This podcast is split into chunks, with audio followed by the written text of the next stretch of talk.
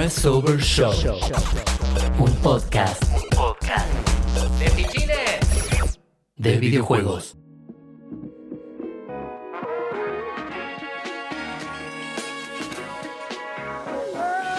Buenas noches a todos.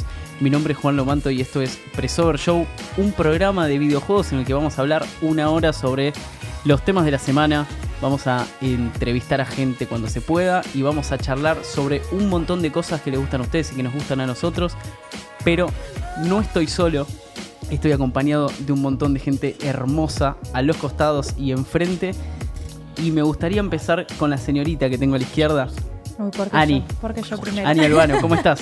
¿Todo bien, vos? Bien, contale un poquito a la gente quién sos. Estamos arrancando la segunda temporada de Presover Show. Eh, nos pasamos a la radio, nos pasamos al podcast, así que no te están viendo. Contale a la gente quién sos. Genial, esto es más fácil para mí si no me ven. Lo sé.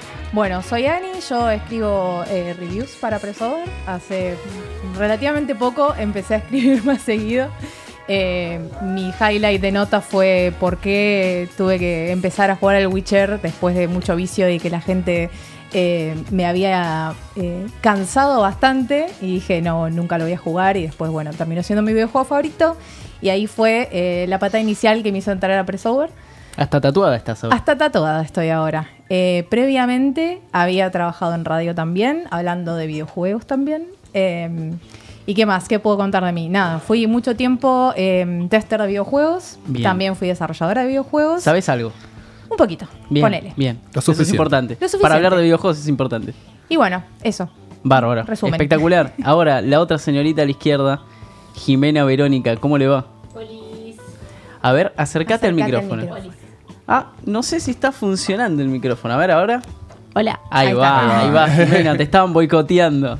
Ahí está. Presentate. Buenísimo. Contanos. Bueno, eh, yo no tengo tantas cosas en la trayectoria como Ani, lamentablemente. No nos comparemos al pedo, nos comparemos. No, pues, si no, bueno, igual muy viciosa lo mismo. Y también reseñas de videojuegos, alguna participación en radios de vez en cuando. Y futura guionista de videojuegos si todo sale bien, Bien. el año que viene. Bien, espectacular. Si no mato a mis compañeros antes. Sutil. Señor eh, Gastón Lobo. Lobo, el apellido, real. Eh, muchas gracias. Bienvenido a la Argentina, Gastón. Ah, bienvenido, bienvenido. Eh, nada, soy Gastón Manuel Lobo. eh, fui desarrollador de videojuegos. eh, trabajo a la par con acá el señor Juan Lomanto. Pero en otra cosa, totalmente. Pero he pegado tan buena, buena onda. Y hablas tanto. Hablo tanto. Que me defino medio como un periodista de café, ¿viste? Como que yo me acerco a la gente y le hablo cara a cara directamente. ¿no? Se puede decir que sos el, el- el argentino promedio, el opinólogo. Sí, Yo te opino de todo. Sí, sí, el Está NN, perfecto. Natalia Natalia, ahí, totalmente. Bien, bien. Pero bueno, y, sabe, sabe- y ha jugado un montón. Y de pibe. Eso, eso es lo importante. Creo que a nadie no, no nos sentimos muy diferentes acá porque todos estamos en lo mismo. Bueno, y ahora bienvenido a la Argentina, a el tipo que más sabe de videojuegos que conozco en la vida, Emilio González Moreira. Señor, ¿cómo le va? ¿Cómo está Juan? ¿Bien? Bien, qué voz, qué sexy que sos, por Dios. Contá, La presentate. al micrófono. Contame, por Me favor. pongo así, se escucha así, mira. bueno, eh, yo soy jugador también desde chiquito. Bueno, pero estamos en- no, no tenés un problema de ludopatía, sino que este, Según los médicos. Eh, sí, desde los 8 años que tuve el coleco allá por la década del 80, tuve dos máquinas por generación, que es lo que más define. ¿no? En un momento tuve local de videojuegos, hice videos para YouTube, di Bien. clases de historia de videojuegos en la Universidad, Universidad de El Salvador. Ok, ok. me- me- el señor sabe. Me el gustan los señor sabe. Y además, y además haces stand-up. Estándar también, Bien. en general, y bueno, tengo, tengo monólogos con orientación a videojuegos, sí. Bien, ya vamos a meter el chivo en lo que resta del programa. Y ahora, el último, el último, pero no por eso, el peor, el señor Santiago Morton Figueroa, ¿cómo le va? Como va todo bien. Eh, bueno, venir después de Emilio está difícil, pero este, sobre todo por el tema de la voz. Eh, bueno, nada, yo soy eh, cineasta aficionado y escritor cronista de fichines, porque Bien. periodista es una palabra un poco grande para mí. Eh, escu- escribo en Irrompibles de juegos, eh, escribo un poco para Presover también, cada tanto. Has, Y- has- has sido una persona muy importante en Irrompibles, además. Fui jefe de reacción, sí, por un buen tiempo. Muy bien, muy bien. Eh, el estrés me superó. Ah, te que dije, a la mierda con todo. y bueno, viendo cómo es de este lado del micrófono. Bien, bien. Nunca te habíamos tenido de este lado, así que estamos muy contentos. Bueno, a ver, presentados todos eh, y con todos con los nervios de la segunda temporada, pero muy muy contentos por la vuelta. eh, vamos a hacer un poquito un breve repaso de lo que va a ser el programa que vamos a tener hoy. En el que se van a hablar de dos temas principales. En el medio vamos a echar noticias y vamos a meter, meter otras cosas. Pero los dos temas del día van a ser básicamente el remake de Resident Evil 3, la posibilidad de su existencia y la posible filtración que tuvimos esta semana. Ese va a ser uno de los temas sin dudas que va a haber un montón, montón para hablar. Y lo otro es que PlayStation eh, confirmó que está decididamente retirado del terreno portátil. Eso también va a dar un montón para hablar y ahí voy a tener muchísimas más ganas de escucharlo al señor Emilio González Moreira, que en general tiene un montón de, de- de cosas para decir sobre el futuro. Es un tipo que predice el futuro en general y en general lo predice en serio. O sea, no es que te dice, che, va a pasar tal cosa y no pasa, no, pasa, pasa de verdad. El oráculo de los jueguitos. Exactamente, así que si te interesan los dos temas de la semana, que son Resident Evil 3 Remake y la posible ida de PlayStation del terreno portátil, quédate del otro lado y además de un montón de noticias que vas a tener. Pero, pero, antes de meternos en los temas de la semana, decidimos hacer un flash pequeño de noticias que tal vez no daban para tema de la semana y para ponernoslo a debatir, pero sí daba para nombrarlos. Y mientras yo los voy contando, ustedes si me quieren tirar, quieren acotar algo, lo acotan, están abier- estamos completamente abiertos a eso y ustedes que están del otro lado también por las redes sociales, por Instagram, eh, que es Presover News, ahí nos pueden escribir eh, y opinan de lo que estamos hablando porque siempre está bueno que ustedes digan del otro lado lo que opinen. Bueno, a ver, PlayStation cumplió 25 años esta semana. Es una semana muy importante para los videojuegos en general. Eh, y aparentemente, eh, aparentemente no, le dieron el récord Guinness a la consola más vendida de la historia. ¿Por qué? Se lo Porque merece. eh, eh, sí, no, no sé si se lo, se lo mereció o no, digo, pero, pero este están los números. Vendieron 550 millones de consolas entre 6 consolas. Cuando sabemos que PlayStation Vita no le vendió nada a nadie, ni siquiera el hijo de Sony. Así que de las 6 tenés 5 que la rompieron toda y tienen un promedio de 91 millones de consolas por consola que sacan. Es un delirio que si bien Nintendo le lleva, eh, le lleva varias consolas, tiene 11 consolas contra PlayStation que tiene 6, tiene un promedio de 61 millones de consolas por cada consola que, que hace y que lanza al mercado. Así que de ahí el récord Guinness a PlayStation que con 6 consolas te pegó un baile bárbaro. Ya después, Emilio, no sé si tenés alguna opinión sobre esto, si, si es que hay opinión sobre un hecho estadístico. Me estás mirando raro. No, no, no, en realidad, o sea, estaba esperando mi momento para no interrumpirte. No, interrumpí todo lo que quieras. Eh, creo que es una confirmación de, de un cuarto de siglo de videogame adulto. Eso es lo que, lo que significa para mí. El PlayStation marca un- una nueva reinvención del videojuego en aquella quinta generación, junto también al Saturn, al Nintendo 64, pero más que nada le queda el título al PlayStation por haber sido la más vendida y bien ganado. Tiene principalmente las cuatro PlayStation, tres de ellas han pasado la barrera de los 100 millones de máquinas, que es mucho, no si consideramos que el Nintendo tuvo 60. Claro. Esto no contando el Family Game porque si no son 500 millones de Family. O sea, Sí. todo lo que quieran, pero el Family la más vendida hasta siempre. Sí, y- y- este, Además debe haber tenido mucho que ver el, el tema de que Sony es el que inventó el CD, sacaste un juego del CD, le rompiste, la rompiste toda. Eh, Había habido- Le ganaste al cartucho por afano y podían hacer juegos mucho más interesantes. había habido ya máquinas a CDs. El El que inventó CD. el CD es Philips. Sony inventa el DVD. Ah, mira, Entonces Philips por eso sea el aquel acuerdo con Nintendo para el Philips CDI, eh, que donde están los peores Zelda y Mario de la historia, ¿no? El Hotel Mario y, y Tenía que decirlo. Zelda Tenía que decir Zelda. Link of Evil. Tenemos que hacer un juego interno No, no, sin que ¿cuántos él lo sepa cuánto tarda en decirse. ¿Cuántos minutos? Sí. Pero bueno, Es máquina famosa solamente por eso. Es una máquina que salió de video interactivo prácticamente y luego aparece el Sega CD antes que el PlayStation. Y, y alguna más que me voy a ver, ahora me va a saltar algún nerd a la cabeza, pero la PC Turbo Engine Duo, una cosa así también era así. A lo que voy es que el PlayStation sí es la primera máquina CD de verdad. Tal cual. Los demás eran intentos de máquina de CD, o de las PlayStation. Y el Saturn, cuando todos esperamos al Saturn, el gran mérito del PlayStation es haberle ganado en los primeros dos rounds, de los cinco rounds que duran una generación o seis, en los primeros dos rounds knockout al Saturn, eh, provocó la salida de la Dreamcast. Pero lo que le queda a todo esto que estoy diciendo es el hecho de que a través de la tecnología se permite hacer eh, una serie de videojuegos que son propios de de géneros adultos o más bien de una forma de entretenimiento más evolucionada que no podía en aquel momento una- un hardware inferior. A esto que lo quiero simplificar es que los jueguitos de Sega no podían dar miedo y el PlayStation 1 sí.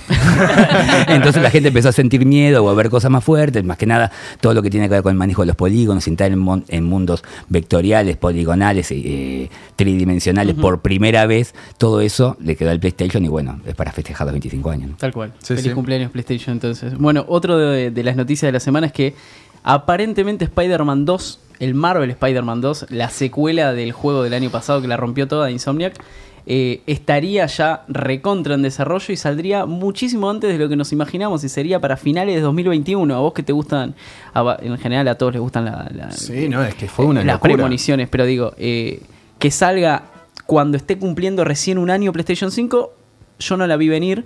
Y esto lo filtró eh, un tipo que laburaba en Game Informer, que tiene un montón de data, y en general la data que tira termina sucediendo, que dice que para fines de año de 2021 ya tendríamos el Marvel Spider-Man 2. No sé qué opinan al respecto. Yo pensé que podría haber sido título de salida inclusive. Sí, yo Tiene que ver con los tiempos de desarrollo en sí.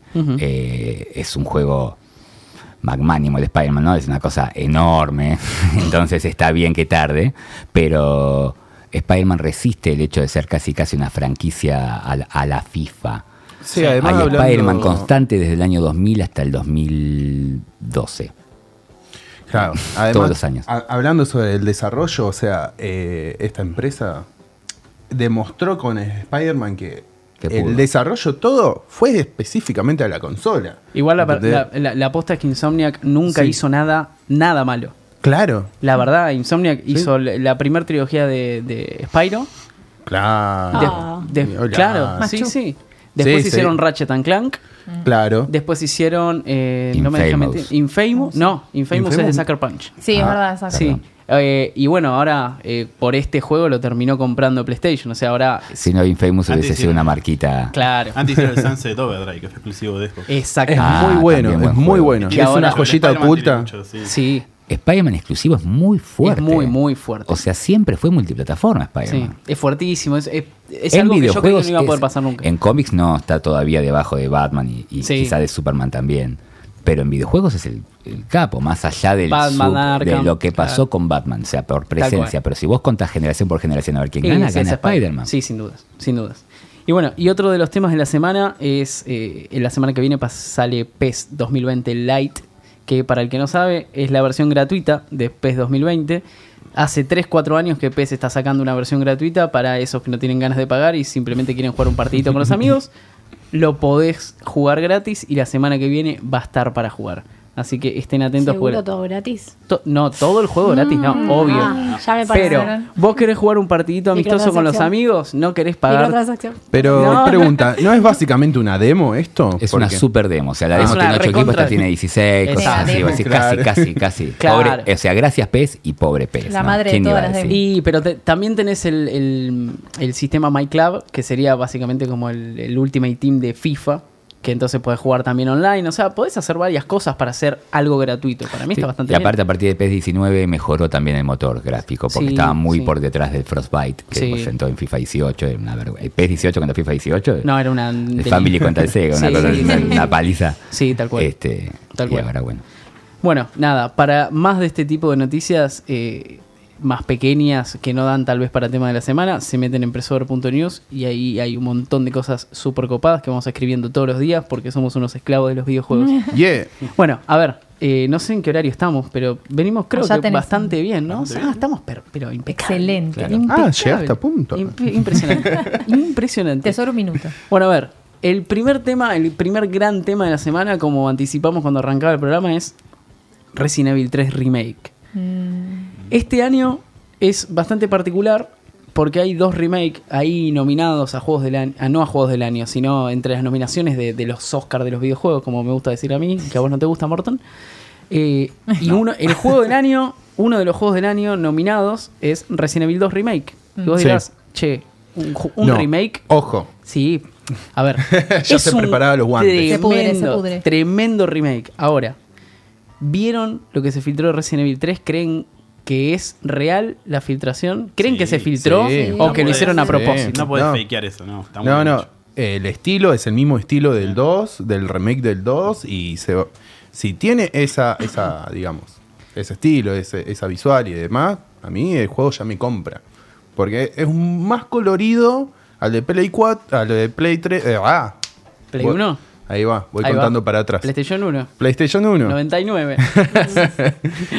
Eh, el, Play, el de Play 1 eh, era una cuestión de que era todo muy ceniza, era todo muy cemento los colores, no era tan brilloso como el y que está pasando. y no daban los gráficos. Es los No gráficos, los pobrecitos. No, no, obviamente, obviamente, pero esto es, me, me lo revive entero. Yo, no sé, estoy emocionado, la pasé bien con el Y para la época el, Resident Evil 2 eh, significó una enorme evolución respecto del 1. Total. En videojuegos lo de segundas partes nunca fueron buenas, es al revés, por lo general un Exacto. equipo de desarrollo Sí, sí. genera muchísimo dinero y ahora sí pueden hacer lo que querían en el 2. Tal cual. En el Claro. caso máximo es Street Fighter 2. Igual si Pero la, noticia, bueno. si la noticia no es real y ponele que es una filtración así medio trucheli, ahora con la reacción de la gente se van a ver obligados a hacerlo de todas Igual para mí es a propósito porque justamente es la manera que tienen ellos de testear cuál va a ser la respuesta. Totalmente. Porque ya vino rumoreándose, entonces la tiran ahí a ver qué opina la gente. Capaz hasta le cambian los dientes.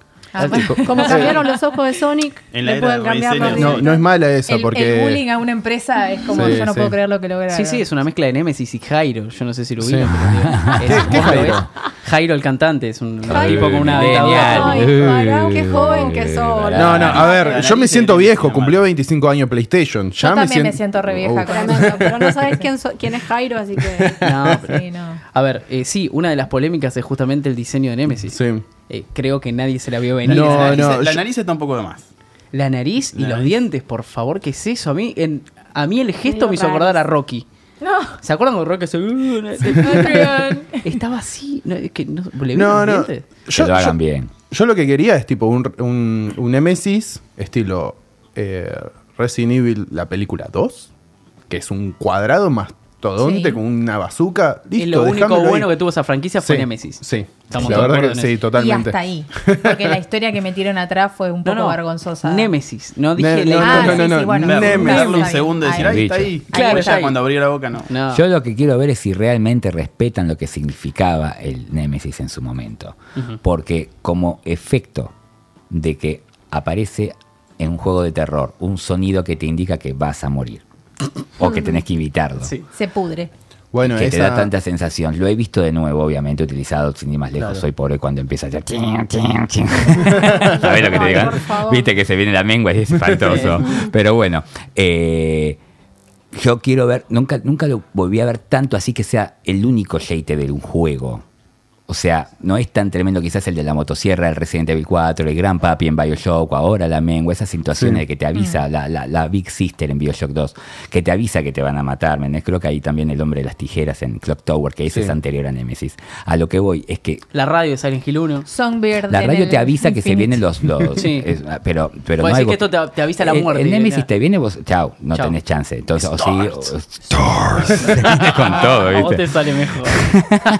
Me Ahí está el gran desafío también, ¿no? Que van a tener que hacer un personaje imbajable, siendo que la particularidad del traspaso de los juegos viejos a los juegos nuevos es que son cada vez más fáciles. Exacto. Está bueno. Ahí voy. Ahí va. Está Ojo, muy bien. igual tampoco estoy de acuerdo con la cosa vieja de que también era impasable todo, ¿eh? Porque era Pero un yo tardé seis días en terminar Resident Evil 3. No era para nada impasable. Y No, venía con la- pero era el modo de la. difícil. No, era el miedo. para mí- Era más que no nada era- eso. Sí, no era sí. difícil, ¿no? El 1 no, no. difícil. Exacto. El 1 el, Sí. el uno sí era imposible. El El 1 uno. era muy Por difícil. eso, y se, se va haciendo cada vez más fácil. Fue de a poquito el 1, el Es más 2. fácil de conseguir la Machine Gun en el 3. Sí. Y después ta, ta, ta, ta, ta, ta, ta, y listo. Y si lo jugás de- y, y si lo pasás y después lo podés jugar con las cosas infinitas, con las balas infinitas, ya está, lo Ya está. caminando. Claro. Tenía una mecánica el 3 que era como de tipo Telltale de opción de bueno, ¿qué vas a hacer? Vas a hacer. Ah, ¿te acordás que podías ir a un lugar a otro? No Me sé cómo lo ¿Te van a vas a tirar a llorar en posición fetal o vas a llorar mientras corres? Eso Claro. lo voy a No hacer sé si cómo lo van a juego claramente. Claro, porque- estando el argentino viven Carlos Olivera. ¿Te acordás, Carlos Claro. Oliveira? Eh, ¿Oliveira o Olivera? Oliveira era. Oliveira, Medio brasilero. brasilero, me Brasilero era. Que ahora le hicieron, South una, American. le hicieron una porra tipo Pato Bullrich, no sé si la vieron. Ah. Ah, sí. Mamita querida, la porra que le hicieron a Carlos, yo no sé qué pasó ahí, porque hay, hay tres detalles de los pósters. Uno, los, eh, lo que ya dijimos, los dientes y la nariz de Nemesis, que son terribles. La porra de Carlos, que está irreconocible, me parece el pibe Valderrama. y después tenés también la vestimenta de Jill, que está más adaptada a los tiempos que corren, se puede decir. Eso lo voy a defender. Eso yo lo voy a defender. Yo lo defiendo a muerte, pero a ver, de- Sí, sí. defendelo Yo- vos si querés. Yo, a ver, entiendo el contexto. Yo no soy muy fan del Resident Evil, vamos a, vamos a partir de la base, pero yo entiendo el contexto. Bu. Bu, bu para ti. Eh, eh, entiendo el contexto de por qué estaba vestida como estaba, pero a mí me parece ridículo que estás en un apocalipsis zombie y estás un- con un top y una minifalda. Lo único que le justifico es las botas, así evitas eh, la mordida en las gambas, Sí, eso sí. está bien, lo entiendo. Pero me parece que en términos de lo que es eh, la figura femenina en los videojuegos, ahora incluso las remakes y los juegos nuevos están adaptándolo más a los tiempos modernos y la, per- la practicidad. Porque Obvio. si vas a pelear con zombies, En minifalda está en complicado. minifalda Claro. se complica. Chicos, yo se los digo por experiencia. Peleé con muchos zombies en minifalda. y- Bien. Sí, igual yo la, la porra de, de Carlos, igual la defiendo también porque es una cuestión de que... vos no tenías- tuvo tiempo de ir a peluquería, decís. No, medio- sí, medio también, quilombo. pero vos imagínate, ves- vos vas a ver una cabeza gigante en tercera persona y la tenés que controlar vos, ¿me entendés? Que ya lo hacías en la Play 1 por la cantidad, por la poca cantidad de polígonos. Pero de repente tenés una porra. Ahí el único problema que le puedo eh, ver es, me va a distraer. Voy a estar todo el tiempo viéndole la porra y los distintos ángulos. Sos un tarado. ¿Tiene piojos? Tiene ¿No piojos. ¿Los piojos? ¿Los piojos son zombies también? Uy, qué buena pregunta. Qué buena pregunta. Bueno, acá en, en nosotros ayer estuvimos, eh, aprovechamos el Instagram, que, la- que por suerte la gente responde, y les preguntamos, che, ¿de qué tema no podemos dejar de hablar? Dijeron Resident Evil 3 Remake, y dibuje, maestro dibuje, arroba dibuje, maestro dibuje. Es Esta cierto. persona existe, no es que esté diciendo, che, Juanita de Verazategui. Después no, lo voy a seguir. lo- Es verdad. Sí, sí, sí. El tipo dijo, sobre el ataque de los remasters y remake, ¿por qué funcionan tan bien? Uh, ¿quién Eh, empieza? ¿A piedra, papel o tijera? Yo, yo puedo empezar desde Vos dijiste mi que tenías un montón de cosas que decir, así que más vale que empieces. Yo empiezo desde mi punto de vista de una remaster que tuvo muchas quejas de por qué esto no es una remake, es una remaster, eh, que es el Dark Souls 1. En el Dark Souls 1 eh, arreglaron muchas cosas eh, que eran bastante pesadillescas en el juego original, lo cual le facilitó el juego a un montón de gente, eh, me incluyo. y me parece, me parece que hicieron bien, hicieron un buen movimiento y también es una cuestión de nostalgia. Porque quizás hay cosas que te quedaron muy atrás o hay gente que no tuvo la oportunidad de jugarlo en su momento y por el- la velocidad de cómo corren las cosas el día de hoy, eh, ahora tenés ese, decís, bueno, yo no, te- no tenía, por ejemplo, no sé, después un caso hipotético. Ahora hacen una remake del Demon Souls, ojalá. Sí, puede- que- parece que lo está haciendo Blue Point. Tema aparte, ¿no? Sí, no, no, ese, ese es otro tema del- también Sí. puedes playar. Pero ponele, en el momento, alguien por alguna razón no tuvo una Play 3, que es exclusiva de Play 3. Alguien no pudo tener una Play 3 por H o por B. Y ahora tiene la oportunidad de jugarlo, porque hay muchos fans de la saga Souls que no pudieron jugar al Demon Souls. Entonces, eso te abre una puerta. Y para mí, el tema de las remakes y los remaster viene por ese lado. Y también, bueno, es lo que decía, juega un factor de nostalgia bastante importante ahí. Eh, me parece que no está mal, pero también tiene un puntito negativo y es que quizás estén acabando las ideas. Seguro se están No. acabando las ideas porque hay un montón de cosas que suceden así. En el cine también pasa Sí, lo mismo. totalmente. Pero igual es verdad que yo hay un montón de juegos que amé y que digo, uy, qué bueno que estaría jugar esto con gráficos de ahora. Tal Todo cual. el tiempo Claro. estoy pensando Totalmente. eso. Y la verdad que yo, por ejemplo, con el Final Fantasy VII estoy con un nivel de manija, pero con un nivel de manija yo No ya sos la estoy única. planificando todo lo que voy a cancelar después del día que salga. Real, no, no me van a poder despegar. Encima voy a tener que compartir la play con otra persona. O sea, Otra voy persona. a tratar de lograr Me voy a otra separar. Con otro ser. con otra persona. Voy a tratar de hacer todo lo posible porque se vaya de casa. Claro. Voy Bueno, a cambiar las fuerte. llaves cuando se vaya. Fuerte. Es que, a ver, eh, cuando salió, re- eh, cuando se anunció Resident Evil 2 Remake, eh, yo me acuerdo que fue como una alegría inmensa. ¿Por qué? Porque primero porque es mi Resident Evil favorito, sin dudas. Y segundo porque cuando salió Resident Evil 4 en su momento, un juego que, amado por un montón de gente, para mí le, le falta Resident Evil, pero digo, es un juegazo. Y cuando lo jugaba yo decía, ¿me te imaginas con esta cámara los Resident Evil viejos? Qué copado que sería. Y va y hacen Resident Evil 2 Remake y le agregan cosas y se ve increíble. Entonces ahora yo la verdad entiendo por ese lado cuál es la fascinación por los remake y los remaster. Porque sí, es como vos decís también la oportunidad de, de un montón de gente que no pudo jugar a eso y un montón de gente que soñamos con ver en, una en mejores condiciones tecnológicas, algo que amamos en su momento. Sí, y aparte Sí. gente más chica. Uh, perdón, te Uh, no, no, no, por favor. Y aparte quizás eh, gente más chica que también no, no fue con, con la época en la que aparecieron los juegos y tampoco tuvo la oportunidad porque, no sé, demasiado chico para jugar determinado juego y ahora tiene esa puerta abierta que es, un, eh, es como un respiro también, entre tanta cosa nueva que quizás no sea tan buena. Pero también es darle una oportunidad a la gente que no pudo por jugarlo y nada, y ahora tiene esta chance que no me parece mal, de hecho me parece que está muy bien. Y bueno, si bien tiene su punto negativo, yo lo banco totalmente. Yo creo que la definición de la cuestión es si no te gustan, no los compras. Exactamente. Es así de Totalmente. simple. Yo ya me, yo me enojé bastante con todas estas cuestiones de que, de que sale el Pac-Man de vuelta en cada generación. Este, Y el Tetris. Es y inmortal. ahora entendí que vos con una máquina quizás tengas podrías tener acceso a todo, a la PC, como en la PC es normal, a través de emuladores o comprar juegos viejos o lo que fuere. Pero hay veces que se entiende. O sea, por ejemplo, en el caso de Resident Evil 2, al ser un, un remake, eh, se altera la jugabilidad tradicional del juego. El juego era un juego de escenario fijo, que el sistema del survival horror tradicional quizás hoy esté demasiado arcaico como para sostenerlo.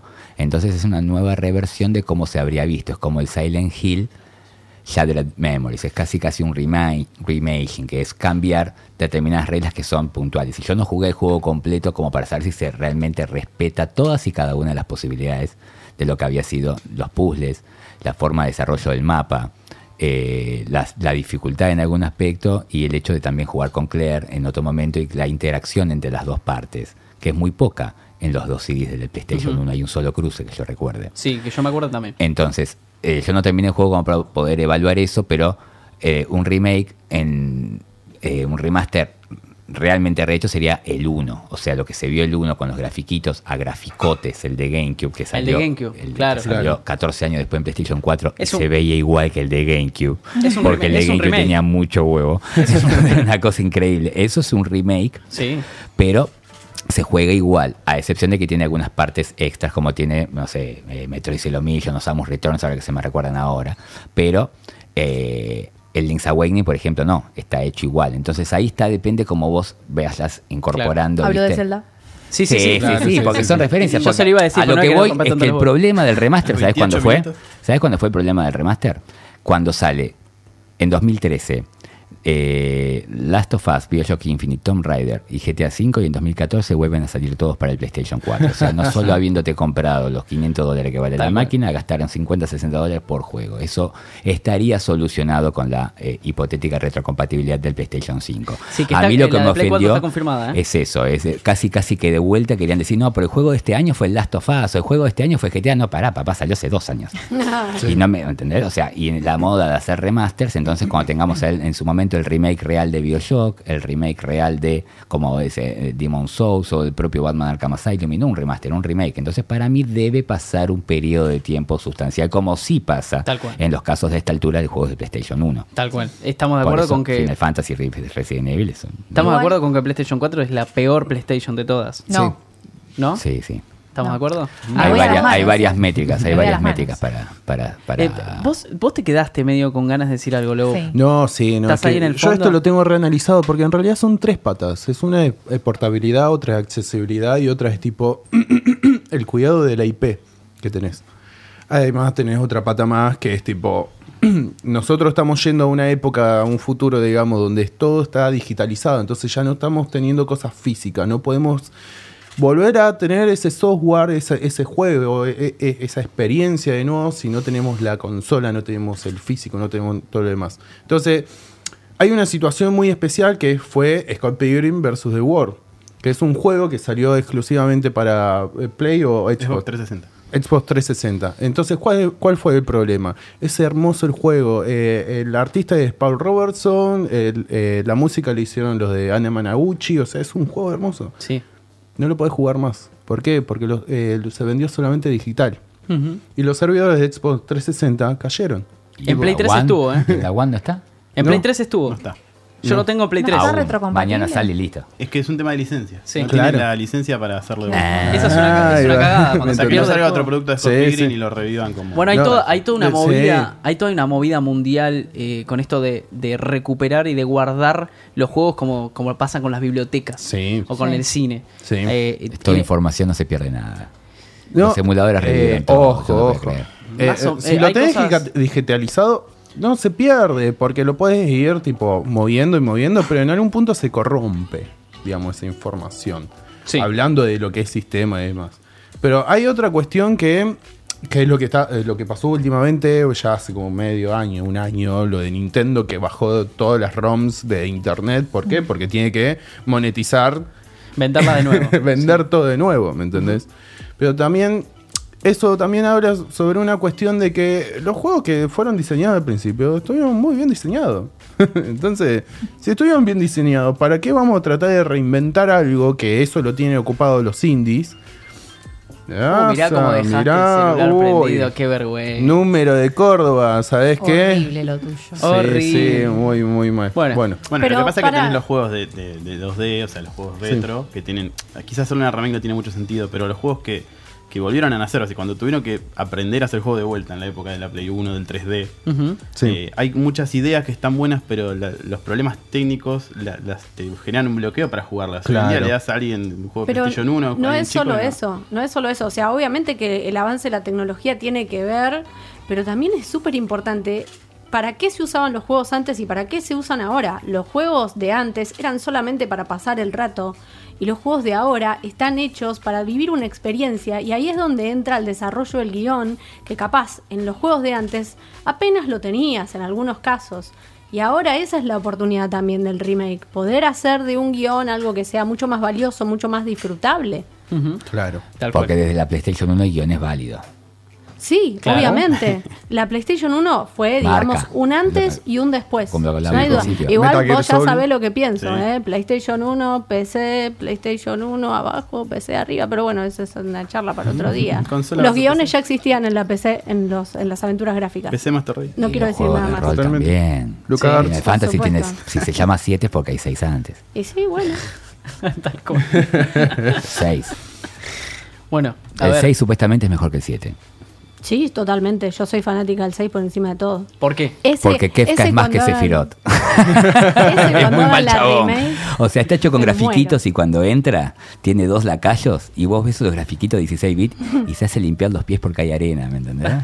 es mal chabón, es un, Allá como el presidente, así. Diciendo, sí, sí, sí, sí, sí. Sí, sí, sí, de afuera están, están asistiendo. No, la historia además tiene una movida política muy interesante también. hay 14 personajes muy en simultáneo en un momento. Sí. Juegos que me debo. Una ópera. Ay, por favor, es hermoso. es verdad, una ópera. Bueno, a ver, en conclusión entonces, Resident Evil 3 eh, Remake, la filtración la damos por válido. Sí. Sí, lo que yo no Aprobado. creo es que aparezca. Los Resident Evil están saliendo, a excepción de este que le terminó saliendo bien, porque el año 2019 termina siendo flojo. Flojísimo. Sí. ¿Eh? Sí, Por sí. eso es que un remake está en el top 5, si no, no debería pasar. Ya el programa que viene vamos a hablar de eso porque es Claro, justito antes de los Game Awards. Tengo la decepción de la, de la flojera, pero ya lo voy a hablar. Ok. Eh, viene saliendo incluso Resident Evil 7, lo sacan en enero porque porque enero es un mes fácil, bueno, tenés por lo general grandes competidores en enero. Entonces yo no creo que esté para el mes que viene.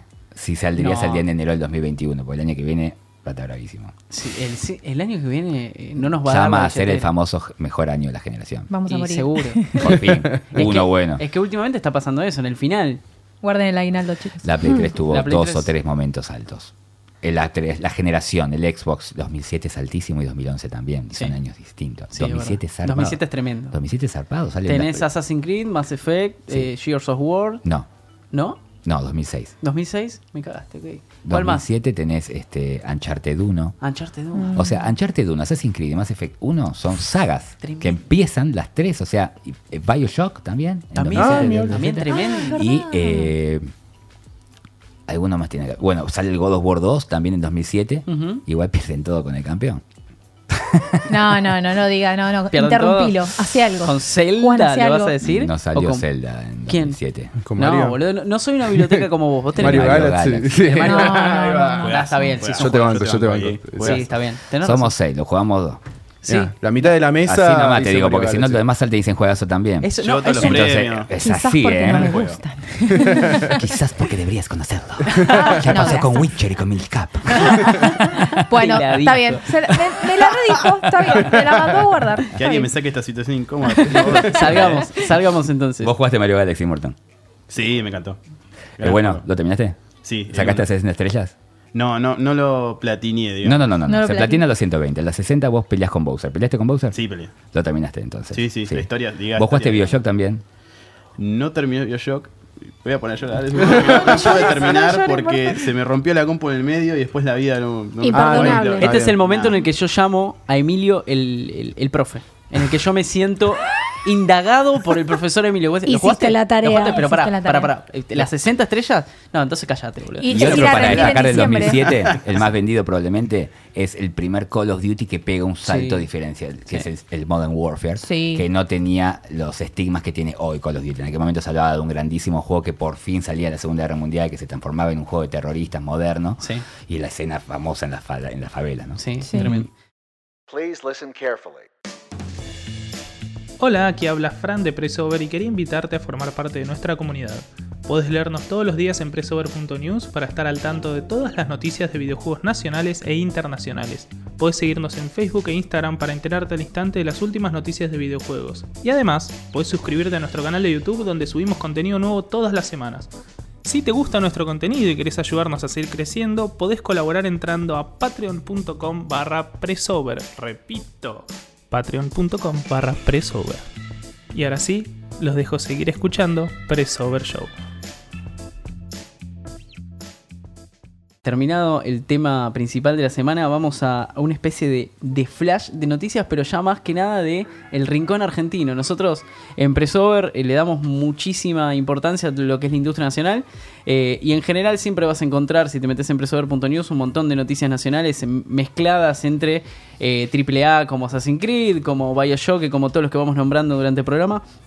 Y tal vez una de las noticias de estos últimos días es que Golazo, el juego de fútbol, este que ya hablamos en la primera temporada, Muchas veces que Eh, siempre muy bueno. repito Es que es muy bueno. es Muy buenísimo, bueno, es un juego de Sí. fútbol tipo 90, tipo los juegos de los 90, Pero los además, arcades. Me, me gusta porque tiene todo el estilo, todas las características y es minimalista. Sí, y, y- y se ven dibujitos. Está, está hermoso, ya estaba en PC, estaba en Switch y hace un par de días salió en PlayStation 4 y Xbox One. Eso así es que un gran logro. Sí, boludo. Enorme logro. Sí, es sí. un juego que, que aquellos que tengan algunos añitos más de los arcades quizás recuerden el Super Psychic. Sí, Sí, No, no. que era. obvio.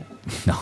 ¿Cómo no? un pibe. Pero yo no a Super conoce Psychic, el Super. Psychic 2 también, pero el Super Psychic lo que tenía es que es uno de los primeros juegos que vienen con la figura del experto. Entonces vos jugabas y el enganche, por lo general, tenía un cartelito que decía experto El y 10. jugaba más rápido que los demás. Entonces era muy satisfactorio. Era el Diego, ¿viste? Este, Tal cual. eh, y es muy similar el golazo. Entonces Sí. provoca eso, no tiene tantas trabas que pueda tener hoy juego, porque el, el PS es más arcade que el FIFA y también son simuladores en Sí, relación a lo que eran los jueguitos de dos botones. Acá si este es un jueguito de fútbol si de dos te querés botones. divertir con los pibes y no tiene faltas. ¿Y cuánto vale aparte? No, vale dos. La verdad es muy barato. Creo, no sé cuánto está en Play 4 y One, pero creo que no supera los 20 dólares. ¿Vos te querés Ah. bajar el nuevo demo de, de FIFA? No, bajate esto. Sí, boludo, la verdad que sí. Sí, sí. Así que saludos a los chicos de Purple Tree, un estudio que es, es amigo y los queremos mucho, de verdad. Otra de las noticias argentinas es el Nine Witches. Es un juego que va, ya se confirmó, la noticia básicamente es que se confirmó que va a ser multiplataforma y que lo va a publicar eh, el, el publisher Blowfish, eh, que ya está publicando o va a publicar otros dos juegos argentinos. Eh, así que va a ser multiplataforma, es un juego que es básicamente un- una aventura pixel art eh, ambientada en la Segunda Guerra Mundial, Nice. en, en un, en un pueblo eh, ficticio y tiene mucho de eh, aventura gráfica noventosa. y tiene también este tema de, de que interactúas con fantasmas y tenés que... Hay toda una investigación de agentes secretos, nazis, toda una cosa hermosa. Bueno, usted- ustedes no saben lo que se ve, no se lo podemos mostrar acá porque es un podcast. Me gustó mucho el estilo porque me hace acordar, no sé si lo jugaste, al Mother Russia Blitz. Sí, es verdad. Se parece Tiene- muchísimo, sí. solamente que bueno. bueno, es un side-scroller bizarro. Pero Bueno, y lo, lo- lo copado de este juego es que lo empezó haciendo un solo tipo que esté muy experimentado en la industria nacional. Eh, y ahora se le sumó más gente y ahora consiguieron publisher, van a hacer multiplataforma, va a salir en consolas, así que lo esperamos para el año que viene. Eh, si querés ver tráiler y todo, está en presover.news, te metes Nine Witches, es hermoso. Eh, y otra, otra, otra noticia argentina, hay un montón de cosas que están pasando en, en el país y es un golazo que podamos tener más de dos, tres noticias por programa, es, un, es, es realmente algo que hace 4 o 5 años era impensado, que es Hellbound. Hellbound es Sí. un juego que se espera bastante dentro de la industria porque es una especie del Doom argentino, le dicen muchos que tiene un montón de Doom, tiene un montón de Quake también. Y también lo estaban haciendo los chicos que hicieron eh, Doorways, es un, que es un juego del 2016 que Uh, era de sí. terror. Yo lo jugué el Doorways. Es muy, bueno. Muy Sí, bueno, sí, de sí. Tobias Roldhan y, y- y los otros chicos, que ahora no, te- no me acuerdo de los nombres de todos, son seis. Eh, y lo copado de Hellbound es que ahora sacó una demo de su campaña, que es una. La campaña la pudieron hacer porque hicieron un contrato con el ex NGD, que ahora se llama Nilben Giant, que es Sí. también un estudio argentino que está debutando como publisher con este juego. Eh, así que nada, ya está en Steam para descargar la demo. Bájense la demo porque ya había una demo de la parte multijugador, ahora hay una demo de la campaña. Ah, listo. Llego a casa, me lo bajo. Sí, tiene mucho de los Doom eh, actuales, pero también tiene mucho de los Quake viejos. Copadísimo. Así que recomendadísimo Hellbound, búsquenlo, eh, lo, lo buscan en, o en la página o en YouTube o lo buscan en Steam y lo juegan porque está buenísimo. Eh, y ya, ya más del lado desarrollador, eh, el- este viernes hay una Game Jam para, para gente que se quiere meter en el desarrollo en la ciudad de Tandil. Así que si estás por la zona y tenés ganas de meterte en los videojuegos, eh, Hace poco fue una de Bahía Blanca, ¿no? Hubo una en Bahía Sí, Blanca, sí. Nosotros todo eso lo. Me- lo- me- sí, no, totalmente. Pero me está encantando porque de repente Sí. se está, se está saliendo de Buenos De capital, Aires, de capital. ¿viste? Como me encanta, me Es encanta escuchar. eso, Además, gente, si pueden, vayan a una Game Jam. Sí, porque la verdad, tipo, conocés gente muy buena onda, más allá de tipo, no sabes nada. Nada, nada, nada, nada. Vas y vas a aprender igual. Sí, Expli- explica lo que es una. Game Jam, por si está escuchando Bueno, alguien que chicos, no sabe. Ahí está, Una Game Jam, una fucking Game Jam. Son 40 y... ¿Cuántas? 48 horas. 48. Gracias, En este caso 42 van a iba a decir. de la 48 horas tipo seguidas Sí. de desarrollar un juego. Entonces la idea es tener una key, digamos, una palabra eh, clave eh, eh, en la Game Jam, que eso todos lo- los participantes que van a ir formando grupos y demás, Hacen juegos en base a ese disparador. claro, Una premisa, totalmente. digamos. Te ayudé porque te vi que estabas medio, me- medio buscándole la palabra. Estaba Sí, re sí, manija. sí, sí. Sí, no, no, no, todavía estoy así, Te tipo emociona. adrenalina. Tipo, no. flashbacks. Bueno, No, en sí, este sí. caso, en este caso la de Tandil va a ser solamente durante el viernes. Así que estás en Tandil, decís, che, no quiero estar 48 horas desarrollando, nunca me metí en eso, todo. Está bien, son 12 horas. Andá a hacer Vas, mate. conocés gente eh, del palo y es un golazo. Ya se bar mate solo es un montón, de verdad. Ya Sí, no, estar no, no, se no. No, Andá al kiosco Tipo, a si comprar sos bizcochito. guionista, ¿servís de Sí, algo podés, ahí? podés ir. cualquiera. Sí, pero te vas a tener que meter con mi tipo. No, no. Si no sos sonidista, Pero sí, sí, po- si sos sonidista, mandate porque vas a tener. guionista. No, ya sé, pero Ah. si sos sonidista, mandate, vas a tener cinco equipos porque sonidista no, Ah, hay. Tal cual. Escasea, es el que más necesita. Yo he estado en un par de Claro, games. Tomo nota para mucho. estudiar. Eso, eso es lo copado también de, de- de- de la industria de la que nosotros hablamos, que hay gente de todos los palos, músico, Claro. artista, guionista, es un golazo. Y bueno, y otra de, la- de las noticias para mí de la semana a nivel, a nivel industria local es que hubo un taller que se llama Taller Bitsy en Image Campus que lo dio Alejandra Bruno, que es una guionista, justamente hablando de, de guion, guionista muy grosa de acá de Argentina, que trabajó muchos años en QV9, que son los que hicieron Mundo Gaturro. Eh, y bueno, dio un taller para chicas entre 12 y 16 años que se quieren meter en videojuegos, solo para chicas, porque Hermoso. sabemos que hay creo que un 10-15% Sobra huevo. de mujeres, sobra Sí. huevos en, el- en la industria, Real. se necesita que haya más, eh, más mujeres. Así que fue un taller para ellas con básicamente que lo dio en Bitsy, que es no necesitas saber programación y podés armarte un, un juego, por lo menos un prototipo tipo Construct. Sí, Eh. pequeño detalle, discúlpame. Sí, Eh, pequeño detalle. Chicas, vayan a, esta, a estas oportunidades. Porque más allá que no terminan haciendo videojuegos, es una, es una apertura laboral, ¿sí? Porque en lo- acá en Argentina se está creciendo en lo que es sistemas. Sí. Entonces, pueden encararlo de una manera divertida, dinámica, eh, pedagógica.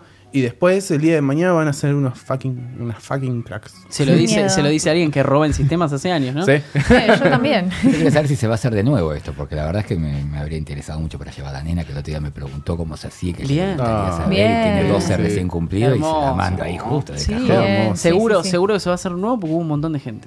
Me Así que seguro. antes, ¿no? Sí, sí. Y bueno, antes no había programa, no lo podíamos Pero me hubiese llamado por teléfono. De, de cabeza.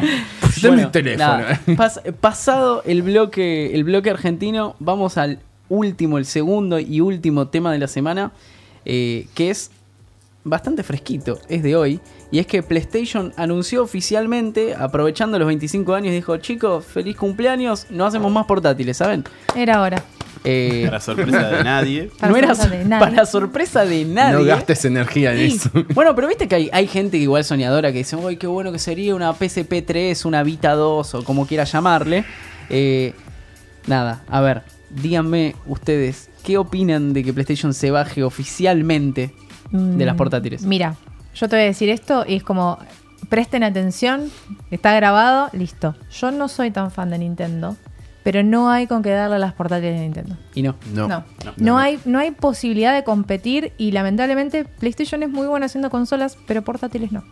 O sea, Igual la PSP. Ojo con la PSP, PSP sí, fue, muy linda y tuvo muchas cosas buenas. O- ojo porque también Nintendo es muy buena en los periféricos. Sí. Y PlayStation, tipo, se está comparando con, con lo último que fue la VR. Muy bueno copiando los periféricos. Sí, sí, sí, sí, sí.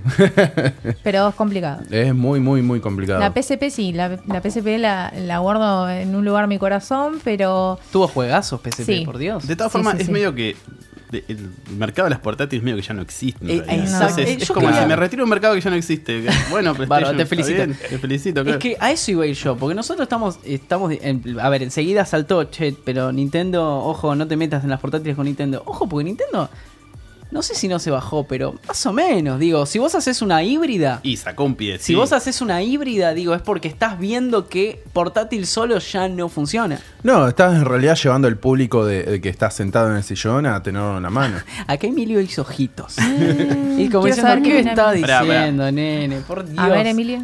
Es muy válido el comentario de Ania, si no quedo yo como el supuesto fanático. que, que, que tiene que ver más que nada con algo que no, a mí no, no, no me paga. Nintendo debería, pero no me paga. Sí, debería, en serio. Yo Nintendo apoyo la moción. Estoy ahí como testigo. Sí. Este, Pará, me dicen, me dicen desde la cucaracha que vos tenés una especie de, de subsegmento en esta parte en el que a vos te gustaría dar una especie de predicción Yo sobre el soy tema para arrancar sobre las predicciones tengo que venir sobre los cimientos de donde viene. Entonces esta- si, la, si la música deviene algo que va a ocurrir, primero tenemos que hablar sobre lo que ya ocurrió para poder armar una idea de lo que va a ocurrir. Estamos en el momento místico. Lo que marca, lo que marca Ani es cierto. eh, quizás sea porque Nintendo inventó el videojuego portátil. Mm. Es así de simple. El Game Watch, que ocupa toda la década del 80, hizo que tuviesen que reinventarse no con cada consola, sino con cada juego. Uno tiene un recuerdo de los primeros Game Watch con una pantalla, pero también está la versión de Donkey Kong con doble pantalla y está hay una versión de Punch Out con palanquita. Yo estuve uno- fanatizado, perdón que te corte, pero Sí. un paréntesis. Yo estuve fanatizado todo el viaje egresado encerrado en la habitación jugando al Don Game Watch de Donkey Kong que había traído un compañero. Te rebanco. forma de Todo el viaje egresado. Está Salí muy- ahí, de vamos noche, a bailar. de día- Está muy de este. Tus viejos están es re contentos muy con este difícil. Que te tiene el la viaje. capacidad gráfica de una calculadora. ¿Sí? Sí. Eh, y lograron mantenerse. Y ah, vos entonces, vos que sos más de mis años, sabés que había muchas variables, ¿no es cierto? Que había, se podía jugar de a dos en algunas de ellas. ¿Sí? En la década del 90 el dominante es el Game Boy cuando ya se inventa la posibilidad de, de, eh, cambiar cartuchos. El rival que le ocupa la segunda mitad de la década, o, mejor dicho, la primera mitad de la década del 90, que es el Game Gear, marca lo que iba a terminar realizando PlayStation a máquinas portátiles con el tiempo. Es decir, bueno, vos sacas una máquina portátil, Nintendo campeón, yo ¿cuántos, cuántos bits tiene la tuya? 8, bueno, yo la hago con 16. Y si vos la haces 16, yo la hago con 32. Y si vos la haces con 32, yo la hago con 64. Y así hasta que el otro funde y Nintendo dice... Idiotas que son, ¿Qué por Dios. crees que no la hice con Bueno, pero 16? pará. Claro, ¿por Empecé bien, que no la yo con Pero 16? pará, ¿y, y dónde está tu, tu, tu predicción? Mi predicción es que, o sea, ¿cómo vamos a pensar que Nintendo está abandonando el mercado de las portátiles si este año se acaba de presentar el Nintendo Switch Lite? Chan, chan. El Nintendo Switch Lite es una consola que solamente es portátil.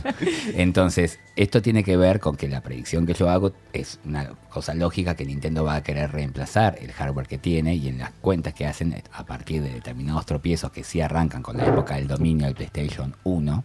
¿Sí? Y el eh, de haberse ellos también equivocado, porque obviamente todos son jóvenes y estúpidos en algún momento, y sacaron una máquina de intento de realidad virtual en 1995, cuando la gente todavía está entendiendo que La Virtual más de cinco canales se llama cablevisión.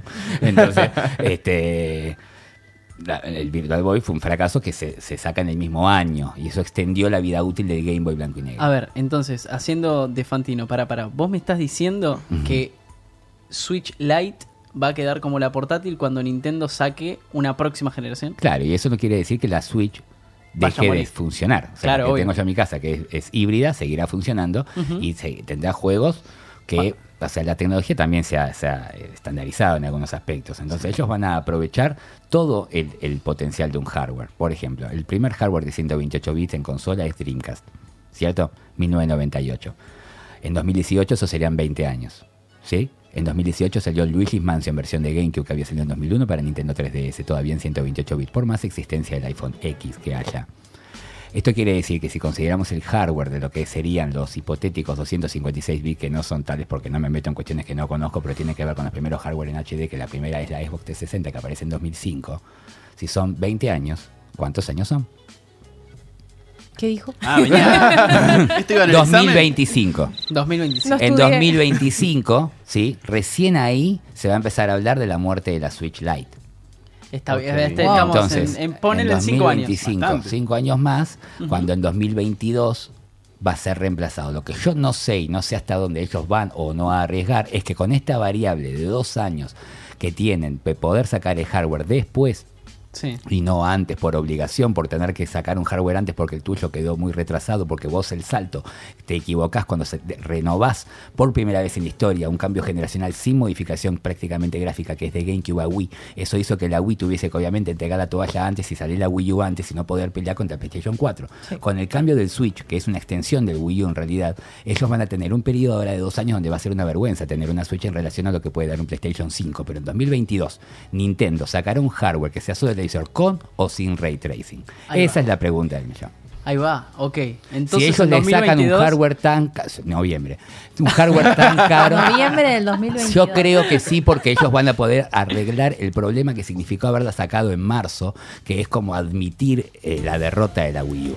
Si no, el- volvió. el- el- la, si no, la Wii U debería haber sido reemplazada en noviembre del 2017, que es el momento, septiembre, octubre, que en realidad es el de Mario Odyssey, la verdadera salida oficial del Switch, cuando tiene juegos que ya no están jugables en Wii U, más allá de One to Switch, esas porquerías que salieron entre Zelda Breath of the Wild y Mario Odyssey en 2017. O sea, es como una presalida y tratar de correrse de los meses difíciles. ¿Por qué las máquinas salen en noviembre? Porque para que esté todo listo para Navidad. Sí, sí, tal cual. Ah, sí. Tal cual. ¿Mm? Bueno, Pregunta, Ahí está. Emi. Profe, profe. Profe, profe, profe, pregunta. ¿Para vos qué está haciendo Nintendo con los celulares? Con los tantos juegos mobile y demás, y como de repente. uh, eso da para un programa apá. Sí. Lobo, me estás matando. No les viene yendo del todo bien, pero No, es como que... sacaron un par de cosas Sí. que tuvieron unas críticas salvajes igual. Sí, ¿eh? pero igual eh, lo que Mario es Kart es ganancia. El touch es injugable. Exactamente, Es va. eso, no La jugamos con tocar la pantalla. O sea, no tiene. Y en eso es lo que va a mantener la vida del Switch Lite hasta la existencia del iPhone 15 prácticamente, si te digo 2025. Wow. Sí. Sí, Cuando salga el iPhone 15, que va a tirar como casi el PlayStation 4 Cuatro. Pro o, mo- o más. O sea, se va a hablar de 4K y alguna definición Claro. de 8K y todas las cosas que se hablan con iPhone, ¿me entendiste? Sí, que dicen sí. que va a proyectar y toda la bola. Alguna vez va a proyectar, ¿no? Porque estamos esperando del 5 Claro, más o menos que eh, eh, proyecte. es que eh, es muy loco cómo se está ordenando todo, porque en realidad, tipo, Switch es, un, es una portátil que vos la podés, tipo, encastrar en la tele y demás, multiplataforma. Pero eso tiene explicación. Sí, tiene explicatorio. Sí. Pero cómo también se está uniendo de a poco con Apple Games, que la verdad Ahí los sería juegos mi sueño. Sí, no. Que Apple lo entiende y que Nintendo entienda que Apple tiene hardware y que Nintendo tiene Claro. ¿me entendés? A mí si me se llega a encantaría que vuelvan eso, a salir esos celulares que eran tipo para jugar el videojuegos. Sony Xperia es hermoso. Bueno, no, yo, jugaba- yo, o sea, no sé si se acuerdan de este, sabía, pero lo tenía yo, yo sí. tenía un Hermoso. Engage de Nokia. Bueno, El Engage era hermoso, tenía excelentes juegos y tenía el teclado tuvo un un costado Metal del otro. Gear. Pero usarlo como Sí. teléfono era imposible. Tiene un ladrillo así. Te acostumbrabas por el amor a los juegos. Decías, este celular, en realidad todavía no existía WhatsApp. Entonces, Y si querés que te tire un vaticinio tanto. grande de lo que puede ser un reemplazo alguna vez de un sistema que sea portátil de videojuegos, Dale, y cerramos. cuando salga el holograma. Ahí, ahí, ahí cerró. Ahí Cerró. cerró. la idea. Sí, sí, sí. sí. Pero El eso podría ser el reemplazo después, ya estábamos hablando del 2030-31. Ay, Dios. O sea, yo si Es ver el llega a pasar futuro. me muero. Entonces vos tenés una, una- un Anotalo el redondelito que tocas y pum, sale de Mario. Y lo ve de todo lado y pum. Yo, yo soltá a mi nietito que no te doy nada que El no. Nostradamus de los Bueno, juegos. A ver, en los últimos eh, cinco minutos queremos eh, estrenar otra de las secciones antes de que nos vayamos en este primer programa de la segunda temporada de Pressover Show. Y es la recomendación de la semana.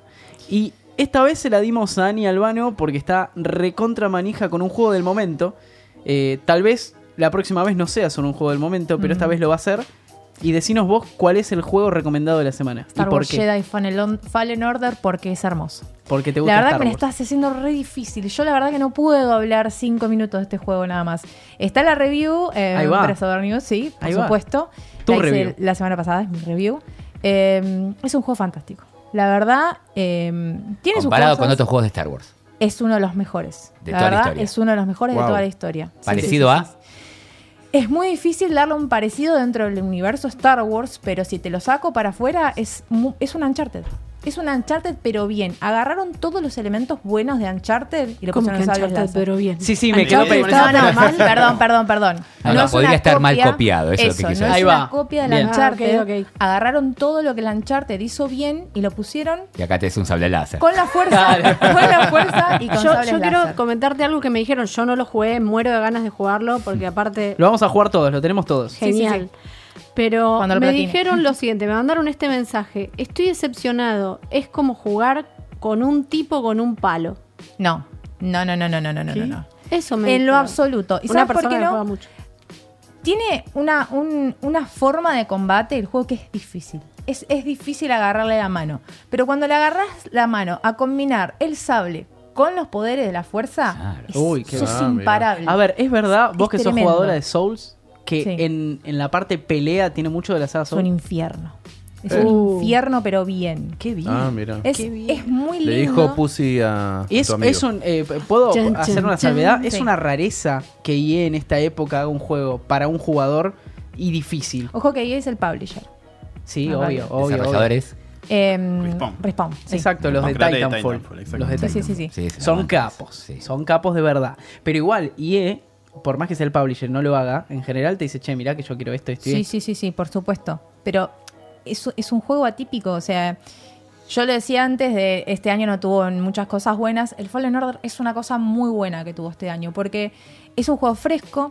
Lo que yo digo mismo en la review es que si no sos tan fanático de Star Wars, yo soy una enferma, pero si no sos tan fanático de Star Wars lo puedes jugar igual, porque la historia del juego se sostiene, es, es una historia llevadera y es natural, la progresión del juego es natural. Por ¿Vos jugaste esté- Force Unleashed en su momento? Sí, ¿Ambos? Eh, no jugué el... ¿Cuál era el de PSP? Está El uno. 1. El 1. Ese, Ok. ese mismo. A ¿Es ver, parecido a eso? Tiene sus cosas, pero no... Tiene mucho más plataformas que aquel. Sí, el tema es ese, es que se sostiene solo el juego. No es algo que hayas visto antes. Y capaz que, bueno, puedo pecar de exagerada, pero no... y la historia, para la historia, lo que vos decís, no hace falta jugar, eh, no hace falta jugar Star Wars, saber de Star Wars. Sí, la historia es un Eh, misterio. Porque, porque está dentro del canon oficial es- actual. Ah, sí, ah. es el canon oficial. eh, ¿Está entre qué películas? Está entre eh, episodio 3 Ujú. y episodio 4. Es donde meten un todo. poco antes de, eh, de Solo, de Rogue One y Ajá. de la serie Rebels. Ok, o sea que hay, perso- hay personajes de Rogue One, hay personajes de Rebels. Mm, no quiero spoilear nada. O sea, no quiero. eh, Es un hay uno de Rogue One que se sabe que está, está ahí. Bueno, sí, está. está ¿Cómo que se llama So él? Guerrera. Ahí está, En, So en el. Pero no quiero. O sea, no pude interiorizarme mucho la historia porque a partir de ciento- cierto punto del juego, que serán dos horas de juego, todo lo que te puedo decir es un spoiler. Bárbaro. O sea, es así. Bueno, ese es tu juego de la semana. Es mi juego de la semana y no sé si no es mi juego del mes y de los últimos meses. No, en realidad de los últimos meses fue el Bloodstained, pero eso es otra Y historia. ese es para otro programa. Ese es para otro programa. Bueno, che, nos estamos quedando sin programa. Para mí fue una hora que se pasó volando. Estamos acostumbrados a otra cosa, dos horas, sí, estuvo seguido. r- buenísimo, Sí, no sé, sí, ustedes sí. del otro lado, eh, si les gustó, nosotros estamos re contentos de haber vuelto. Esta es la segunda temporada de Pressover Show. Si nos quieren eh, leer durante la semana, estamos en pressover.news. Vamos a estar todos los jueves acá de 20 a 21 horas. Pero si te lo perdiste en vivo, que tal vez vos que estás escuchando en este momento no lo estás escuchando en vivo, nos podés escuchar por Spotify, por iTunes, por YouTube, que le vamos a meter en YouTube, le vamos a meter el audio y unas cosas bonitas.